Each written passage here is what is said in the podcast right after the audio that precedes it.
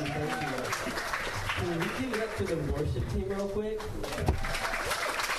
If you notice, there, there's a bunch of girls up there, so if you're single and you're musically inclined, what a great place to be. The worship team. Um, like Kristen said, my name is Alberto Lopez, uh, one of the few Hispanics who can't roll his R's. Um, I serve here on the campus ministry side of things, and it's an honor and it's a privilege to be with you. Uh, if you're new here, welcome out. We want to get connected with you. We want to make this place uh, your home. So if this is your first time here, please don't be in any rush to leave. In fact, there's a connection card. Can somebody hold one up? There's a connection card. There it is. Fill that thing out. Put your email address. Put your phone number. And we want to keep you updated with what's going on because we're always doing awesome things. Uh, and in fact, if you don't really know what's going on, but you've been coming here for a while, go ahead and fill one out. Update your email. Update your phone number because we want to keep you connected. All right. So actually, before we get into this, I believe in giving honor where honor is due. And as you can see, Pastor Peter is not with us. He's actually in Midland, Texas, preaching the word to our Spanish congregation. So if you think about him, pray for him. Uh, not because he's preaching, but because he's in Midland. And uh, if you've ever been to Midland, you know what I'm talking about. Uh, so Peter, uh, we love you. We're thinking about you um, and praying for safe travels. Actually, I, I love Pastor Peter. Fun story about him while I'm talking about him. Uh, about a year ago, around this time, he had asked me to, uh, to teach a class on the gospel uh, for our membership class. And I was like, oh, yeah, easy, the gospel. I don't need to prepare for that. And so in my mind, I thought I had like 45 minutes of awesome material. But when I communicated it, it translated to like 15 minutes of like randomness. And I was like, dang it. And I felt so bad because Pastor Peter trusted me with teaching this class, and I felt like I messed it up. And I went up to Pastor Peter and I said, I'm sorry, bro. I really messed it up. Uh, and in true Peter Dusant fashion, he said, What are you talking about, bro? Uh, some of y'all heard that before. No matter how bad you mess up or you fail, he always makes you feel awesome. Um, and I'm like, I messed it up. He's like, Don't worry about it. You'll have next time. You can clean it up next time. And so what I saw in that moment was a man who not only understood grace, but he lived out grace. Uh, and he showed me how loving and compassionate our Heavenly Father is uh, in that. And so, Pastor Peter, we're thankful for you that you shepherd us, and we're better because of you. Can we give it up for Pastor Peter? All right, so let's just jump straight into this. These past eight weeks, we've been in this series going through Colossians called um, All and All. And we have been unpacking this book, chapter by chapter, verse by verse, seeing what God is communicating to us through the Apostle Paul and how we can practically apply it to our lives. Uh, if, if, you've missed out on a couple of these sermons, they're all online. But where we find ourselves today is in this awesome culminating moment where Paul is telling us to put on Christ if we've been made alive in Him. So that's where we're going to pick up is in chapter 3, verse 12 through 17. So if you can stand with me to honor His word. We'll pick up in verse 12. It says, Put on them as God's chosen ones.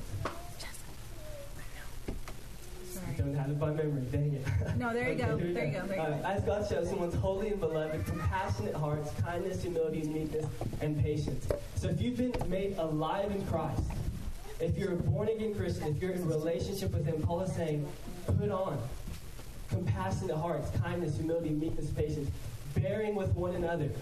And if one has complaint against one another, forgive each other as the Lord has forgiven you, so you must also forgive. And above all of these things, put on love, which binds everything together in perfect harmony. And let the peace of Christ rule in your hearts, to which indeed you are called in one body, and be thankful. Let the word of Christ dwell in you richly, teaching and admonishing one another in all wisdom, singing psalms and hymns and spiritual songs with thankfulness in your hearts to God.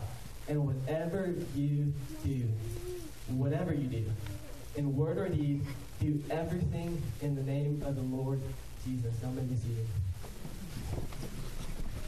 What we see Paul calling us to live up to in the scripture uh, is to pursue holiness, to live up to the standard that Christ is. And so, what I want to do with the remaining time that I have with you is I want to show you how we pursue this behavior, this lifestyle, this type of Christianity by first embracing two things. And one, that's the gospel truth, and two, that's a gospel community. Will you pray with me? Father, thank you so much for your word.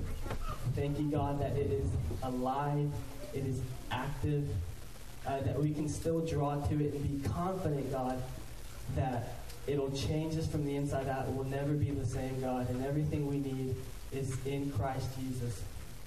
It's in your holy name we pray, God. Amen. So, like I said, we see in Colossians chapter 3, Paul is calling us to be loving, to be compassionate, to be patient, to be kind. And if I can be honest with you, that's really, really difficult for me sometimes. Like, uh, there's certain people that, that make me kind of get impatient, my little sister. Uh, there's certain people I don't want to be kind to, the guy that cut me off in traffic. And sometimes I just don't feel like loving. Um, and so, what we see in the scriptures that Paul's calling us essentially to be more like Christ, to pursue godliness. But I think sometimes what ends up happening in our Christianity is that we can get really good at like unpacking verses like these and, and define, man, what is what is what does love look like? Like what does it mean to love? Or what does patience look like? And we can open up a dictionary, we can do a little Google search and see what that looks like and then modify our behavior to that.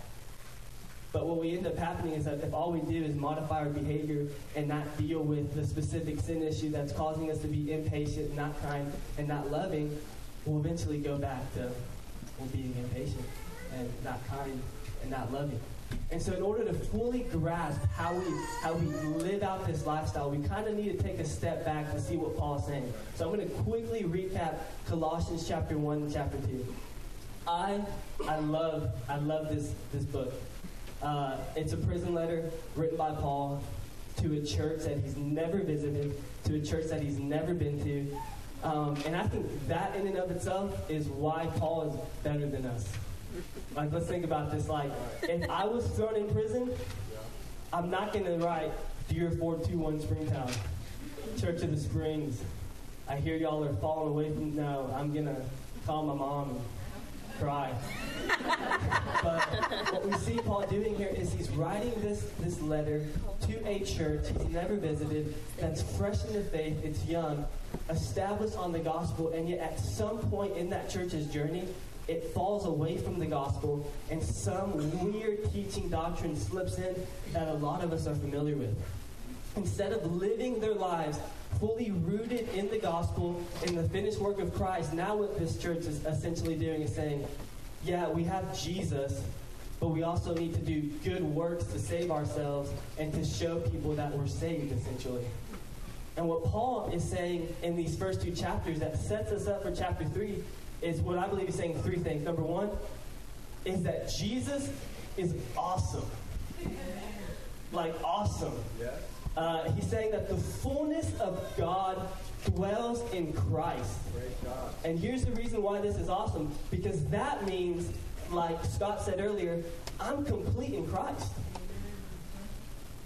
All the validation, all the affirmation, all the approval, all the happiness, joy, security that I'm looking for in a thousand different places, in a thousand different spaces, I can find it in the person of Christ. So I don't have to run off uh, to X, Y, and Z to, to prove my worth, to be validated and affirmed. I can find it in Jesus. And then he takes it a step further. He says, not only are you delivered, or uh, not, not only are you complete in Christ, you're fully delivered from your sin. That's awesome.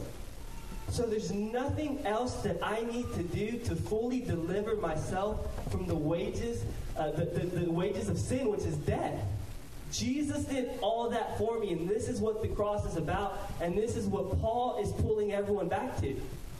And so oftentimes we find ourselves in that position. I get saved, I'm sanctified, but now let me let me work out my salvation because I have to do good works and do good things so God can approve of me. And what Paul's saying, no. Like, you're going to be messy. It's going to be dirty. You're going to mess up a lot, but this is what the cross is all about. God foreknew that this is how it was going to play out, and even while you were still a sinner, He died for you. And because of His death and resurrection, now I'm fully alive in Christ. I'm complete in Him, and I don't need to look to anything else to give me worth, value. I don't need to look to anything else to deliver me from the bondage of sin. I'm in Christ. And so we see the first two chapters set that up, and then we take a turn at chapter 3. So if you have your Bibles or, or, your phone, or you don't have a Bible app, Google Colossians chapter 3, and we're going to kind of run through these a little bit because it's what sets us up for this scripture. So we get to Colossians chapter 3, and Paul's saying, in light of all of this, in light of being alive in Christ, being complete in Him, and on top of that, He has authority and control over everything, set your mind on Christ. Like, quit thinking about all the earthly stuff. Like, that stuff doesn't matter. It's not going to fulfill you, it's not going to satisfy you, it's not going to deliver you from your problems. Set your mind on Christ. Set your heart on Christ. Set your thoughts on Jesus and how amazing He is and how wonderful He is and how beautiful He is. And then in that next portion of Scripture, in verse 5, it says, Then put sin to death. That awesome? I don't want us to miss the order of this. He's saying, set your mind on Christ, then put this, then put sin to death not put sin to death so I can set my mind on Christ. We don't look, we don't put to death what is below so that we can see that which is above. We look to that which is above so we can put to death what is below. Because there's nothing in me that can defeat the power of sin. If I wage war against my sin with sin, guess who wins? Sin wins every stinking time. But if I set my mind on Christ, who delivered me from the power of sin, who calls me more than a conqueror, who says stuff like, yeah, in this world you're going to have trouble. It's going to get a little messy, but take heart, I've overcome the world. Then I can overcome my sin through Christ Jesus. So if if I've been born again, if I'm in relationship with God, if I'm alive in Christ, I set my mind on Him. I set my mind on Him, and then I put to death everything else around me. And then the next portion of Scripture, which we're going to unpack, it says, put on Christ. We, we, we don't take off what is unrighteous without putting on what is righteous. And so as we begin to embrace this, that, that God is awesome, Jesus is awesome, I'm more than a conqueror, you know the promises, they all still stand. That's who I am in Christ. Well, I'm going to set my mind on that. I'm going to put sin to death. And then this affection, this truth, is what motivates me, what drives me to be loving, to be compassionate, to be more like Christ.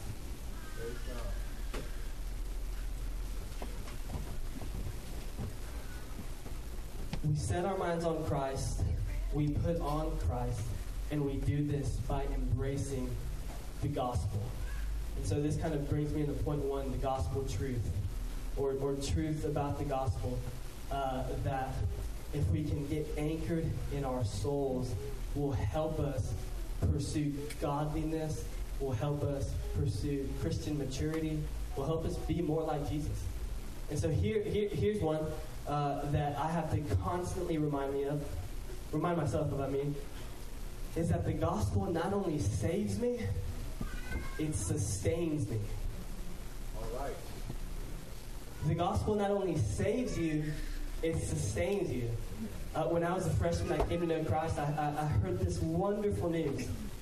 Uh, that the, the, good news that, that God became man in Jesus Christ. He lived the life I should have lived, died the death I should have died um, rose again from the dead three days later, proving that he is God. And if I put my, my faith, my trust in him, I'll have not only eternal life, but that relationship with God that makes me complete. I ate that up. I was like, yes!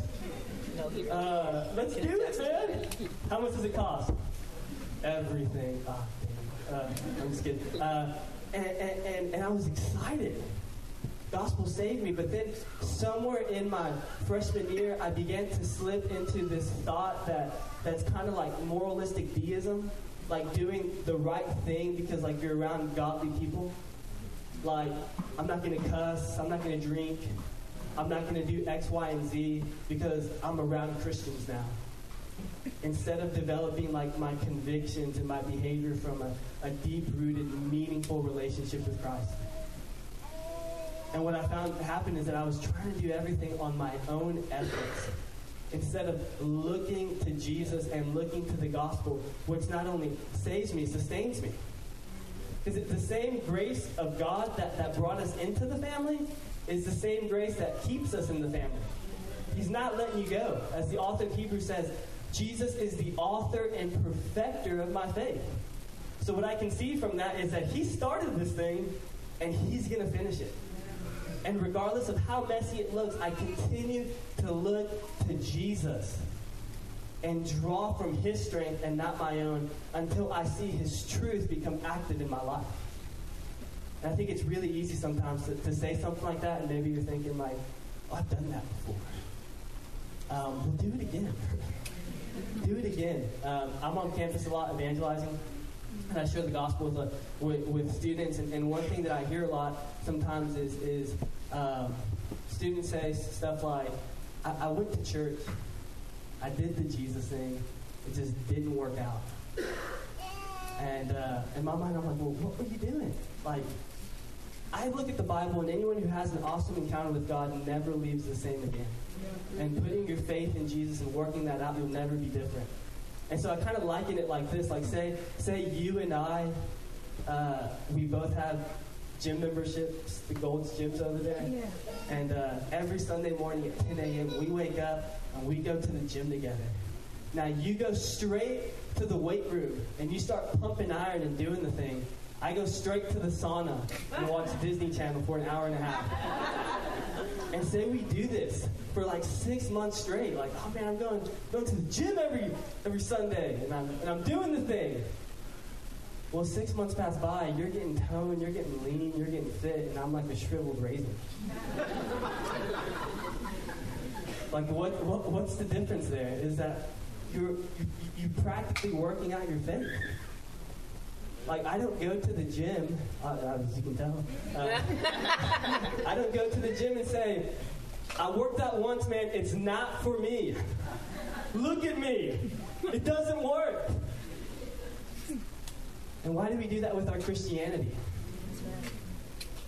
We take the promises of God, we take these truths of God, and we look to Jesus and meditate on it and wrestle with it until it becomes truth in our hearts. And the things uh, that once caused me to sin and stumble don't cause me to sin and stumble no more because I've let Christ into my heart. And we continue to look to Jesus in all that we do. The gospel not only saves us, the gospel grows us.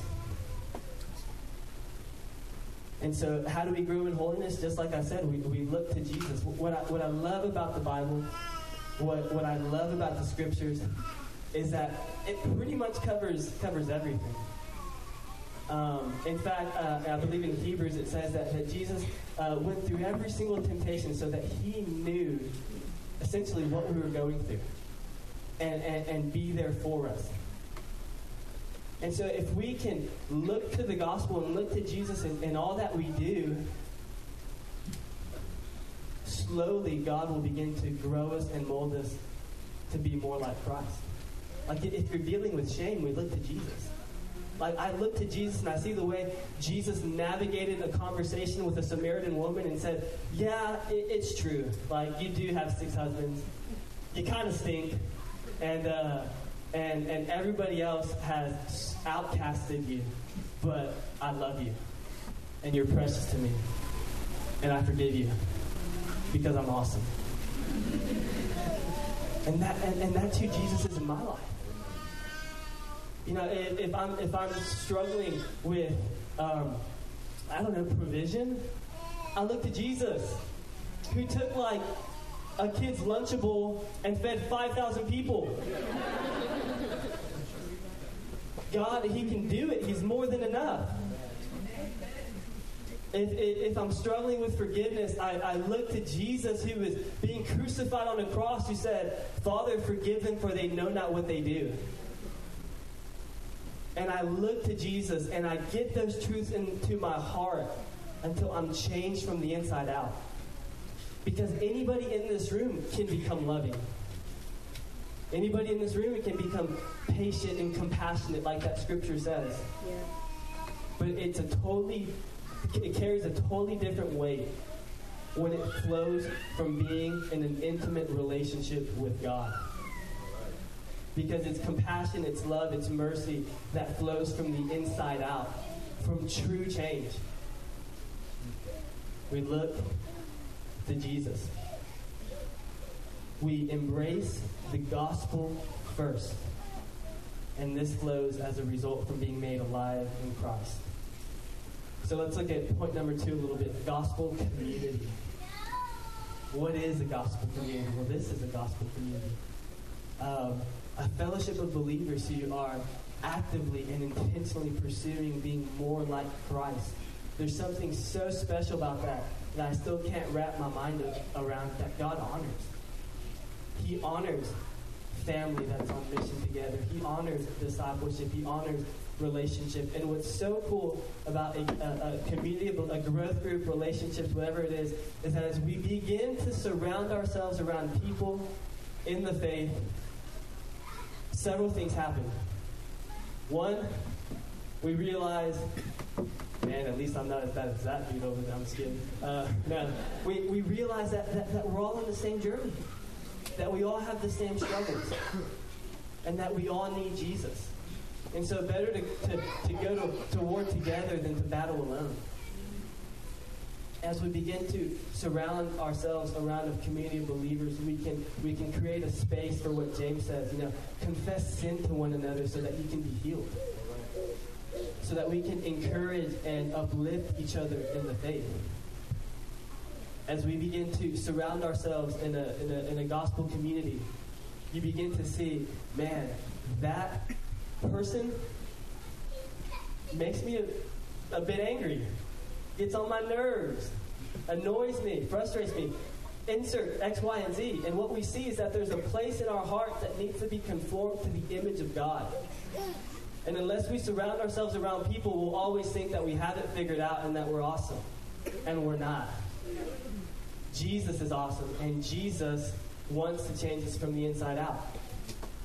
As we uh, begin to embrace a gospel community, we can go on this journey and this mission together of embracing these truths and walking it out together. And I think one of the things that was so influential for me that was that helped me grow in holiness and pursuing pursuing holiness and and and grow not physically but you know what I'm saying uh, what was was going to Bible study like five times a week. I got saved as a freshman, and I and, and they were like, "Dude, we got Bible studies every day." And in my mind, that meant that there was a different Bible study going on every day. So by the time Thursday came, I had the answers memorized, man. I was giving the most spiritual responses. I was like, what did Chris Jackson say on Monday? Oh, yeah. Uh, so just surrounding yourself in, in a community of, of, of, believers. And so what that did for me is that it, it allowed me to just get around people who, who knew more than me, who, who were uh, intentional about investing in me and, and, showing me the word and uh, introducing me to, to books and resources, stuff that I would have honestly never found on my own. And so as we begin to embrace that community of, of believers together, we can begin to pursue holiness, Christian maturity, what Paul calls us to live out. So we grow in these things by number one, embracing the gospel, the finished work of Christ, what he accomplished for us. And two, by doing it together on mission. Now, maybe you're in here today and uh, and and you found yourself like, man, I've been I've been trying to do these things and it, and it's just not working out. Maybe we have some things out of order. And, and what I want to uh, call you and encourage you to is, is set your mind on Christ first and foremost, and look how awesome He is. And from that place, we put sin to death. Uh, I've heard one guy say that, that, that sin loses its grasp on our hearts when God is a greater delight than sin. It's like you're not going to come home and eat crackers when you've got a T-bone steak on the table. And sin, we're not going to want to entertain sin when we see how amazing and beautiful God is. Set our minds on Christ. Put sin to death and then put on Jesus. And the more we can embrace that truth of who God is in our lives, the easier it becomes to be transformed from the inside out through the work of the Holy Spirit.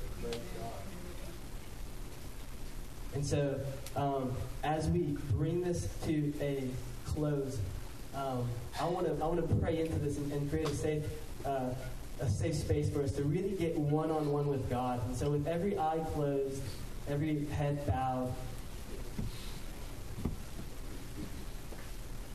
I want to invite you to embrace the gospel and be alive in Christ. None of this is possible without first and foremost being made alive in Jesus and being in relationship with Him. So if you've been trying to pursue holiness apart from God, it's not going to happen. Because it's God who makes us holy and makes us righteous. Uh, if you're in here today and you and you and you think and you identify with that, um, would you be so bold with, with every eye closed and head bowed to lift up your hand so we can pray into that? Thank you.